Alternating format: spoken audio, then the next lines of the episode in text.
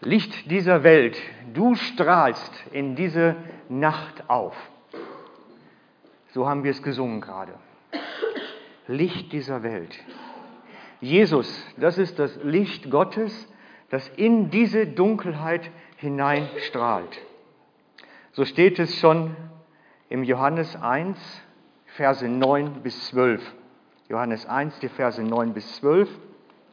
Der das wahre Licht ist, kam in die Welt, um für alle Menschen das Licht zu bringen.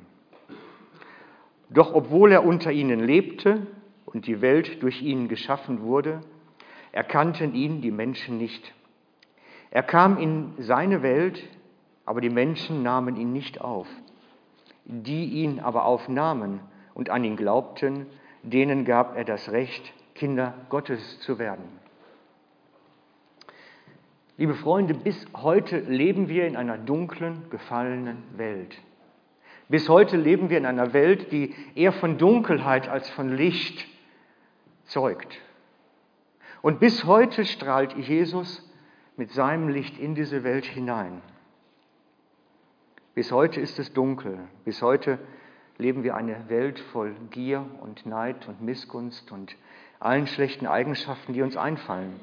Es hat sich nie was groß verändert, außer dass jetzt Licht Gottes strahlt, dass jetzt Jesus sein Licht hier reinstrahlt. Und dann gibt es Menschen, die in dieser Welt, so wie wir sie erleben, kaputt gehen, die daran zerbrechen, die diese Welt nicht ertragen können und daran verzweifeln die dieser Ellenbogengesellschaft, wo nur die Stärksten und Klügsten was zählen, nur die Begabtesten was hinkriegen und die Jobs kriegen, die durchs Raster fallen, die aus welchen Lebensumständen auch immer an dieser Welt zerbrechen, so wie diese Scherben, wie dieser Krug. Und dazu hat David dann etwas geschrieben im Psalm 34. Psalm 34, Vers 19 ist es. Der Herr ist denen nahe, die innerlich am Boden liegen. Er hilft ihnen, die mit ihrem Gemüt schier verzwagen, verzagen möchten. Oder wie es auf der Karte als erster Vers draufsteht, der Herr ist denen nahe, die verzweifelt sind und rettet jeden, der alle Hoffnung verloren hat.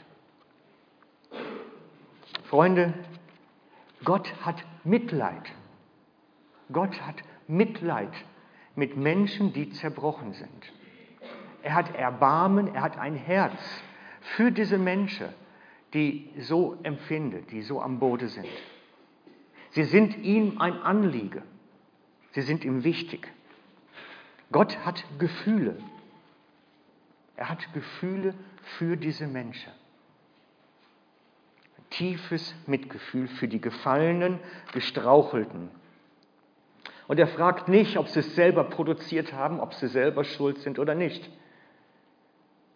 Er hat einfach pauschal mit jedem Mitleid, der gefallen ist, warum auch immer. Und diese Menschen sind ihm ein großes Anliegen.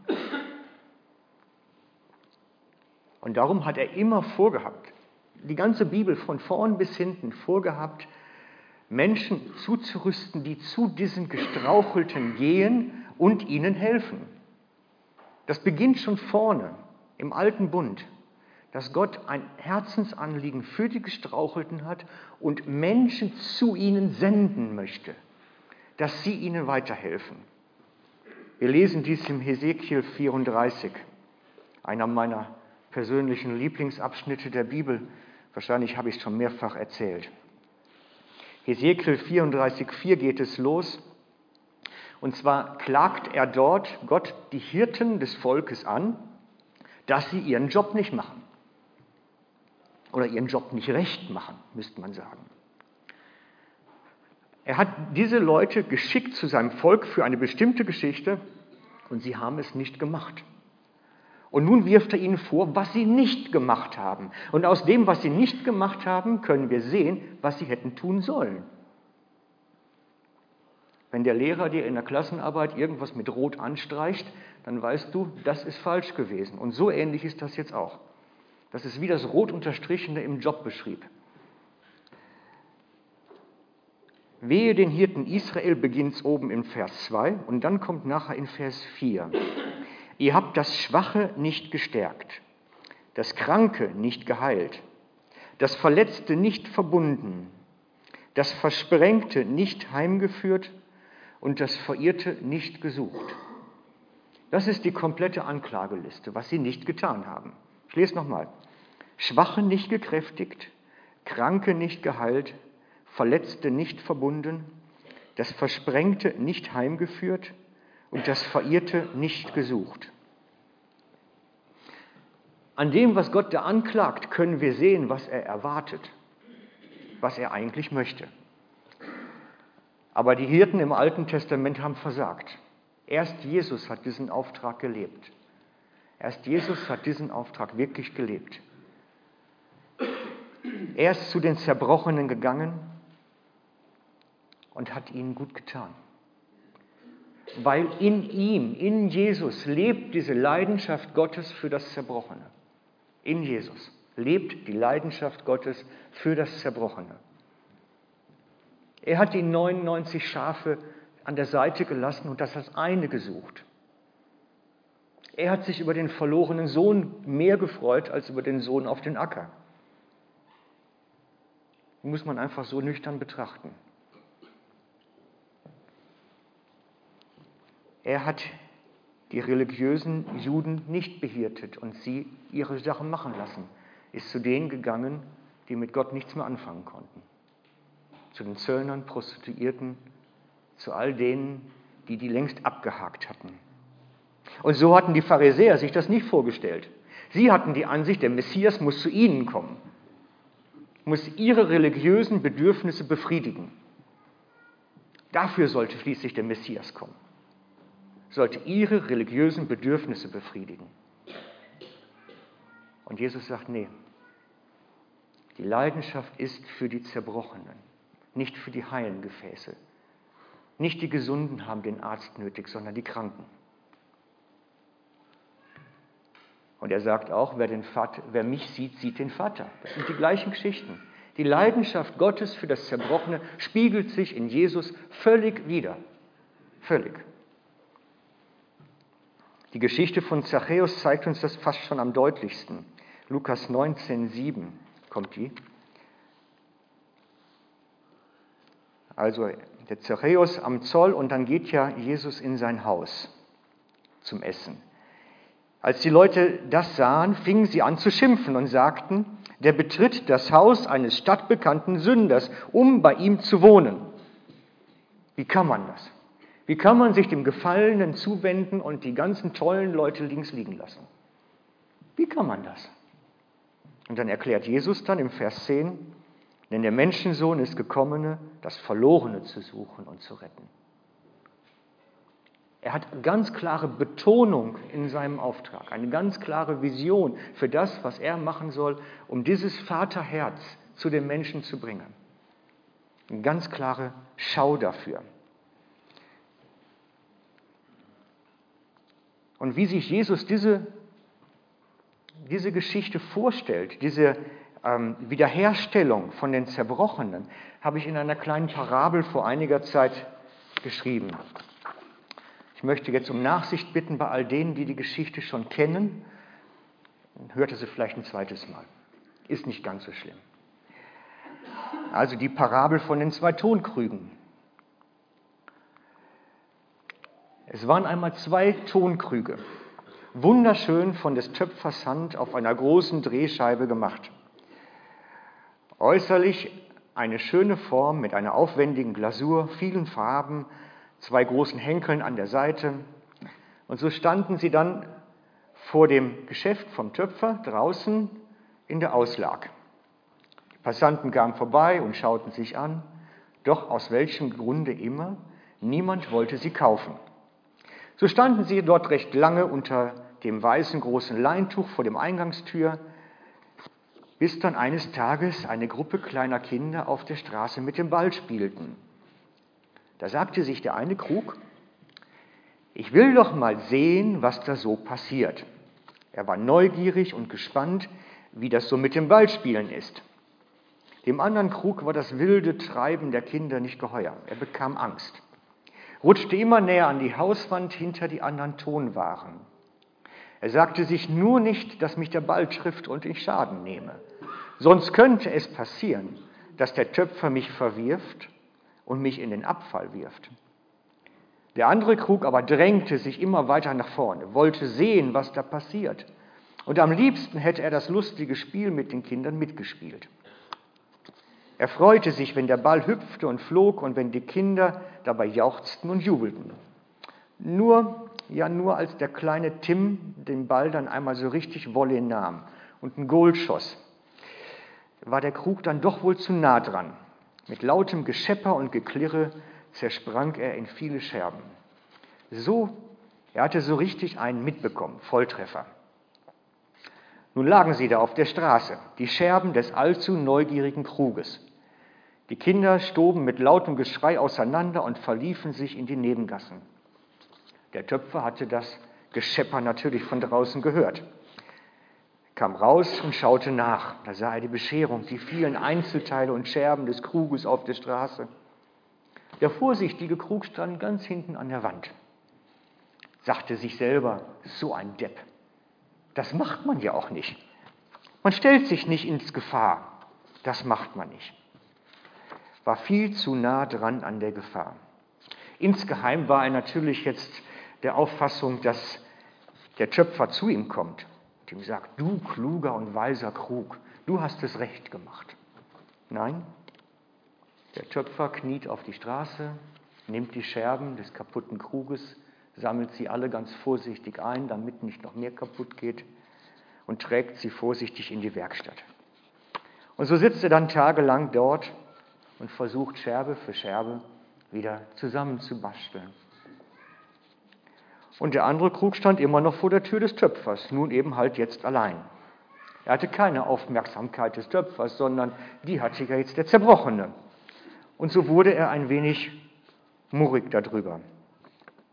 Er ärgerte sich über den Töpfer, über die Sonne, über die Kinder, die das alles verursacht hatten. Ja, die Kinder, die waren schuld. Irgendeinen Schuldigen braucht es halt. Man sollte sich schließlich von solch einem Geschehen fernhalten. Oder sollte man sich nicht ganz bewusst auf die Straße stellen, damit man mal so richtig zerdöppert wird und der Töpfer dann wieder Zeit für einen verwendet. Und dann kommt der Töpfer wieder raus und hat so ein ganz seltsames Gebilde in der Hand.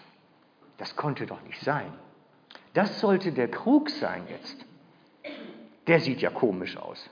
Da ist ja jede geflickte Stelle noch dran zu sehen. Und dicht war der bestimmt nicht mehr. Überall diese Risse.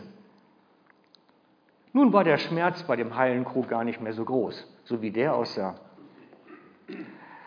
Dieser hässlich notdürftig geflickte Krug konnte für ihn jetzt keine Konkurrenz in der Wertschätzung des Töpfers mehr darstellen, denn er war ja der Schöne, ohne viele Risse und so etwas. Er fühlte sich überlegen und ein wenig stolz. Und daneben stand dann der beschädigte Krug, dieser schämte sich natürlich abgrundtief für seine Dummheit und hielt den Blick immer auf die Straße gesenkt in den Staub. Sein Herz war schwer, weil er sah, wie viel Arbeit und Kummer er den Töpfer gemacht hatte. Und verkauft werden konnte er mit Sicherheit auch nicht mehr. Der Schaden für den Töpfer war mit Sicherheit groß. Als dann das Frühjahr zu Ende ging und die Sonne immer stärker und heißer am Himmel schien, kam eine große Trockenheit über das Land. Der kleine Gemüsegarten hinter dem Haus vom Töpfer drohte zu vertrocknen. Sollte denn die ganze Ernte hinüber sein? Der Töpfer sann Tag und Nacht über eine Lösung nach, wie er seinen Garten am besten bewässern könnte, damit die Ernte nicht einging. Grundwasser war ja genügend da, aber es kam halt nichts von oben. Von oben? Von oben? Man müsste es regnen lassen. Er hatte eine Idee, spann ein Seil quer über den Hof und hing den Krug über seinen Garten auf. Das macht man wirklich so da unten. Ich habe es nachgeprüft. Man hängt Krüge oben auf. Warum auch immer. Wahrscheinlich damit da keine Mäuse reinkommen können. Er hängt, ist ein großes Seil, im zweiten Stock zwischen dem Nachbargebäude und seinem Gemüsegarten direkt darüber. Und dann nimmt er einen großen Schlauch und lässt jeden Abend Wasser in seinen Krug laufen. Und jeden Abend wird nun sein Gemüsebeet aus vielen kleinen Rissen und Löchern beregnet. Sein Gemüsegarten ist gerettet. Nur der heile Krug stand immer noch draußen vor der Tür an der Straße in der Hitze. Er hätte auch ein wenig Wert von dem kühlen Wasser gehabt. Aber warum? Naja, bis zu dem Tag, an dem ein Wanderer durch die Straße kam. Ein Mann, der schon von weit kam und der schon den ganzen Tag gelaufen war und fühlte sich kurz vor dem Verdursten. Bei der Werkstatt des Töpfers angekommen, fragte er nach, ob es nicht möglich sei, ein wenig Wasser zur Erfrischung zu bekommen. Und so füllte der Töpfer den zweiten großen Krug mit Wasser. Der Wanderer war unendlich dankbar, aber auch der Krug erfreute sich am köstlichen Nass. Oh, wie erfrischend das doch war. Und nützlich machen konnte er sich auch noch. Nachdem der Mann Wanderer wieder weg war, wies der Töpfer den Krug an, immer schön brav an der Straße zu stehen, damit er seine Funktion, die Wanderer zu erfrischen, erfüllen konnte. Und so füllte er auch diesen Krug nun regelmäßig mit frischem Wasser. Nur durch nach dem Auffüllen am Morgen entwich der Krug dann immer wieder an die Hauswand, weil da ist es ja sicher. Er wollte nicht so in der Gefahr stehen. Und jeden Morgen musste der Töpfer ihn vorne zur Straße tragen und daran erinnern, da stehen zu bleiben. Und als der Sommer zu Ende war, standen sie beide wieder nebeneinander vorne an der Straße, unter dem weißen Segeltuch vor der Werkstatt, diese beiden sehr nützlichen großen Tonkrüge. Einer wunderschön mit erhobenem Haupt, weil er nun neben seiner Schönheit auch seine Bedeutung und Nützlichkeit erfahren hat. Aber besonders wichtig war, dass er auch Aufmerksamkeit vom Töpfer bekommen hat. Daneben stand der andere, geflickte Krug mit seinen vielen Rissen und Sprüngen, den vielen abgeblätterten Stellen in der Glasur, eigentlich schon ein wenig hässlich, aber durchaus nützlich. Die Geschichte geht noch ein ganz bisschen weiter, aber ich habe mir gedacht, bei der Geschichte so ist das. Gott hat einen Nutzen durch geflicktes Material. Gott hat einen Nutzen daran, wenn Sachen wieder zusammengebracht werden. Auch wenn sie vielleicht gar nicht so richtig zusammen sind, wie wir uns das vorstellen würden. Aber Gott möchte Zerbrochenes zusammensetzen. Es wird nun nie wieder so sein wie vorher. Das ist nämlich der Punkt.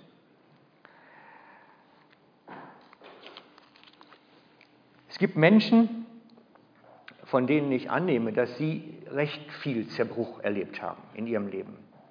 Es gibt Menschen, die durch selbstverschuldete Lebenssituationen,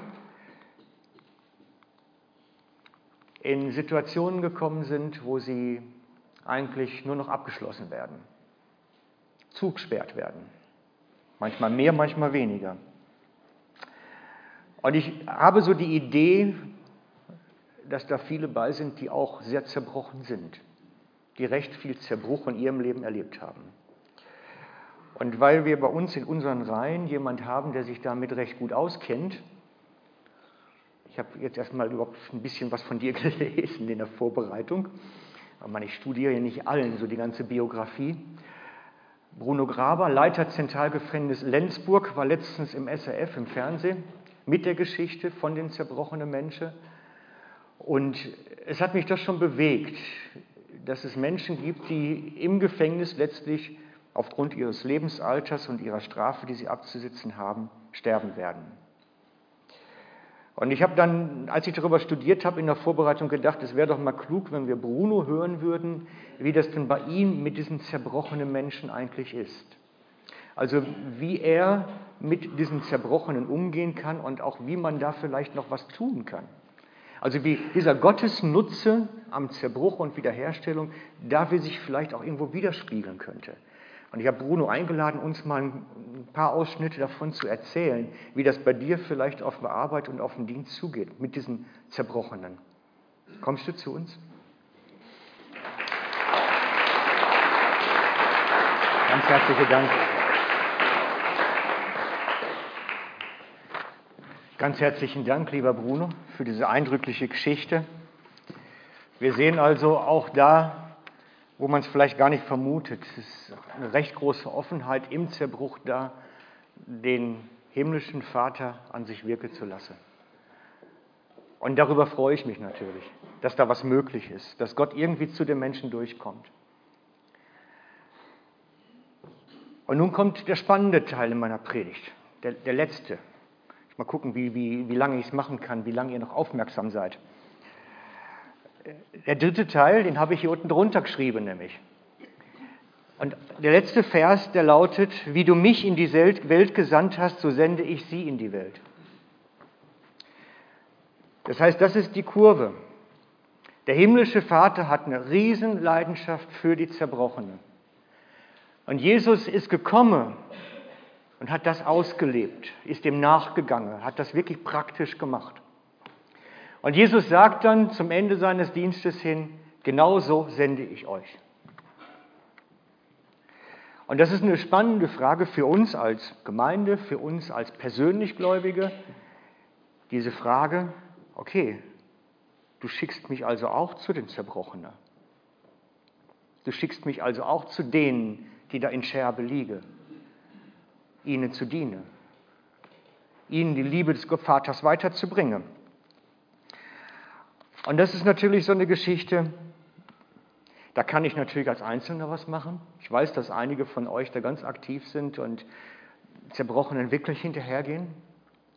Aber man kann das natürlich auch machen als Gemeinschaft. Man kann sich da überlegen, was ist unser Auftrag, was ist unsere Geschichte.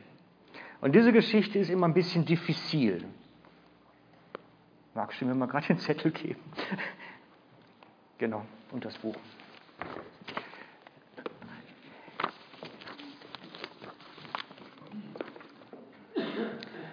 Könnt ihr noch eine Geschichte? Haltet da noch eine aus, eine kurze? Ich versuche sie zu beschränken, dass es nicht zu lang wird.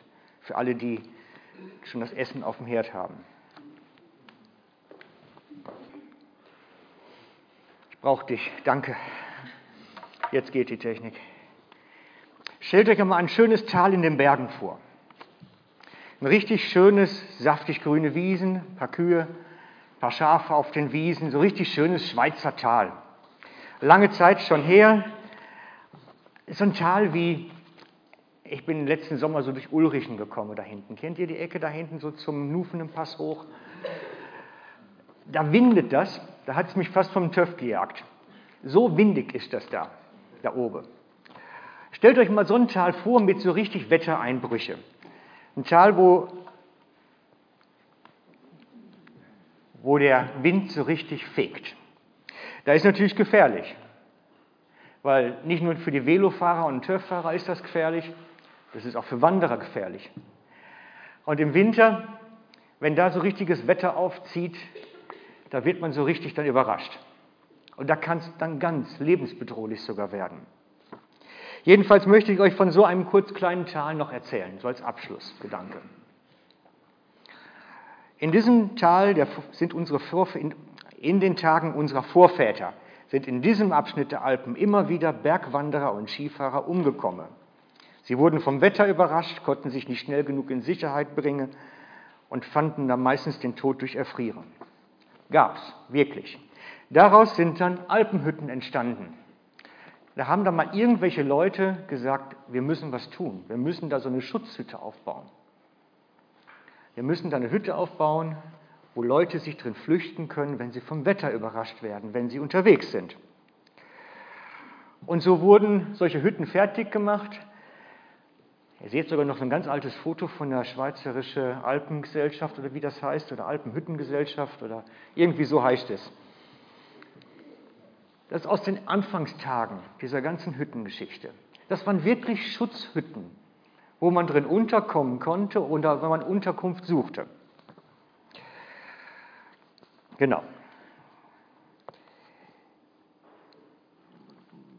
Jedenfalls konnte man in den Hütten, wenn man in Not geriet, dann konnte man was zu essen bekommen, zu trinken bekommen, ein Bett bekommen und meistens war eine Mannschaft sogar dann da über den Winter, auch manchmal im Sommer, wo man irgendwo Begleitung dann hatte. Jedenfalls, diese Hütte aus den alten Tagen hat funktioniert. Es kamen immer wieder Leute dort, die dadurch gerettet wurden. Und diese Rettungshütte wurde natürlich bekannt. Ich mache das mal so als Geschichte. Sie wurde natürlich bekannt, diese Rettungshütte. Und so kehrten dann Sonntag für Sonntag Bergwanderer ein, weil das war ausgeschildert, sie wussten, wo man hingehen konnte, schönes Hüttenzeichen dran und dann saß man da bei Kaffee oder Kuche oder was es dann vielleicht gab. Und so entwickelte sich das Ganze immer mehr zu, dass Wanderausflügler regelrecht zu den Hütten gegangen sind. Und daraus wurde ein ganzes Gewerb. Heute kennen wir die alle am Skilift oben oder es, das ist ja alles daraus mal irgendwie entstanden, so wie ich das jedenfalls aus der Historie lesen konnte. Jedenfalls diese Hütte, von der ich erzählen möchte, wurde auch so von so einer Rettungshütte zu einer Kaffee- und Kuchenhütte, zu einem Ausflugswanderziel. Sonntag für Sonntag kamen mehr Werkwanderer, Kaffee und Kuchen gab es und das Team von der Hütte entschied schließlich, die Hütte auszubauen. Es wurde eine neue Küche installiert, ein Kellner, ein Kühlraum, ein Schankraum wurde angeschafft. Es wurde Gastronomie installiert. Und so gab es Rettungsleute, die sich darum kümmerten, dass alles lief, dass immer noch gerettet wurde, Wanderer in der Not.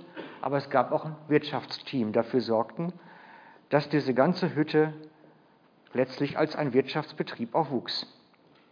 Und durch die Mund-zu-Mund-Propaganda ging das immer weiter. Doch das Wetter war weiterhin ein Problem, dass immer wieder Leute auch gerettet wurden. Und da das Komfortbedürfnis gestiegen war, wurde das Matratzenlager, was früher einfach unterm Dach war, durch schöne kleine Zimmer mit einem Schoki auf dem Kissen ausgebaut. Und durch all diese Veränderungen verschob sich der Schwerpunkt der Arbeit von einer Rettungshütte zu einer Gastronomie. Im Grunde ja erstmal nichts Schlechtes. Es machte nur den Leuten, die für den Rettungsdienst zuständig waren, Kopfschmerzen. Was denn, was denn? Die hatten so ihre Bedenken. Und es war etwa zu dieser Zeit, als dann eine große ausländische Wandergruppe in dem Tal in Bedrängnis kam. Sie waren mit dem Kar angekommen, ins Eingang des Tales gefahren, hatten einen schönen Wandertag gehabt und sind dann richtig ins Wetter gekommen. So richtig.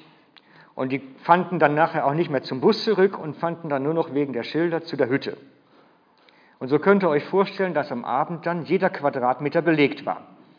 Restaurationsbetrieb, überall Kissen auf dem Boden, überall wurde geschlafen. Die ganze Hütte war einfach übersät. Es war Chaos. Außerdem waren das Ausländer.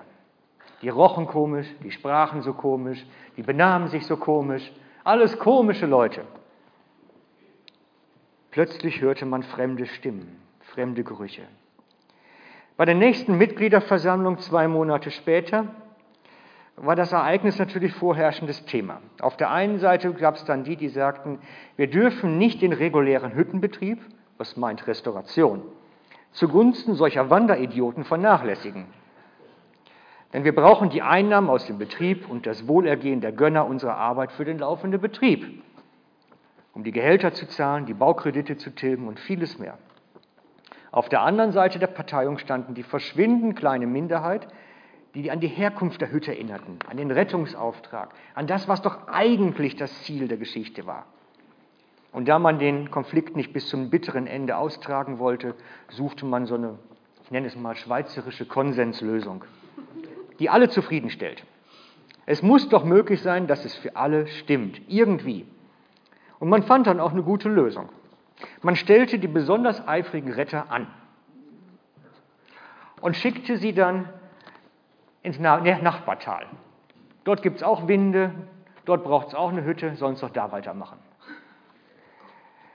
Man machte einfach eine Außenstation und hatte wieder Ruhe. Da können sie weiter retten. Das Problem ist natürlich dann, dass die Gastronomie funktioniert aber das Retten nicht mehr. Das funktioniert dann nicht mehr. Das drang vollkommen im Hintergrund. Nein, es sagte keiner, wir wollen nicht mehr retten. Es hatte nur einfach keine Bedeutung und keine Betonung mehr. Es traut sich ja keiner zu sagen, das tun wir nicht. Heute sind in diesem Tal die gelben Schilder verfallen. Leute kommen immer noch in Not. Wanderer, die immer noch ins Wetter kommen. Und man hört immer noch gruselige Geschichten von umgekommenen Wanderern. Aber die Gastronomie läuft gut. Diese kleine Geschichte eigentlich noch ein bisschen länger, ich muss sie jetzt ein bisschen kürzen, hat eine ganze Menge mit Kirche zu tun. Nämlich was das Wesen von Kirche eigentlich ist. Und ich glaube, dass da, wo Jesus draußen auf dem Schild steht, sollte die Leidenschaft des Vaters für das Zerbrochen auch drin sein. Da, wo der Fisch draußen dran hängt, sollte die Liebe für die Scherben innen drin sein. Denn das ist doch eigentlich das, was Gott so am Herzen liegt und für das Jesus gekommen ist. Ich bin gekommen für die, die im Zerbruch sind. Und da, wo Jesus draufsteht, sollte das drin sein, mein ich. Und für uns ist natürlich dann immer die Frage, welche Art von Hütte wollen wir bauen? Was ist unsers? Ich persönlich kann das nur für mich beantworten natürlich. Und ich persönlich kann mir nur sagen, ich will da sein, wo der Herzschlag Jesu ist. Ich will da sein, wo die Scherben sind. Dann weiß ich, da ist Jesus bei mir. Und das wünsche ich mir für uns alle gemeinsam, dass das durchschlägt. So wie du es im Beruf hast, haben wir es vielleicht im Einzelnen, aber wir könnten das doch auch zusammen. Ich möchte Predigt schließen mit einem Zitat aus dem Buch, was ich hinten liegen habe, was ich euch so ans Herz gelegt habe. Er schreibt da, der Judas Smith in dem Jesus ist Pünktchen, Pünktchen, Pünktchen Buch. Ich wünsche mir für mich und meine Gemeinde, dass wir die Sünder von Seattle genauso sehen, wie Gott sie sieht. Oder besser, wie Gott uns sieht. Dass wir nicht mit dem Finger auf Menschen zeigen, sie verurteilen und versuchen, sie gerade zu biegen oder zu retten, als wenn wir das denn könnten, sondern dass wir sie einfach nur lieben. Die Gesellschaft verurteilt sie bereits. Ihre eigenen Gedanken, ihre Schuld, ihre Scham plagen sie schon genug. Was sie wirklich brauchen, sind Freunde, die ihnen zeigen, wer Jesus ist. Ich möchte mit uns beten.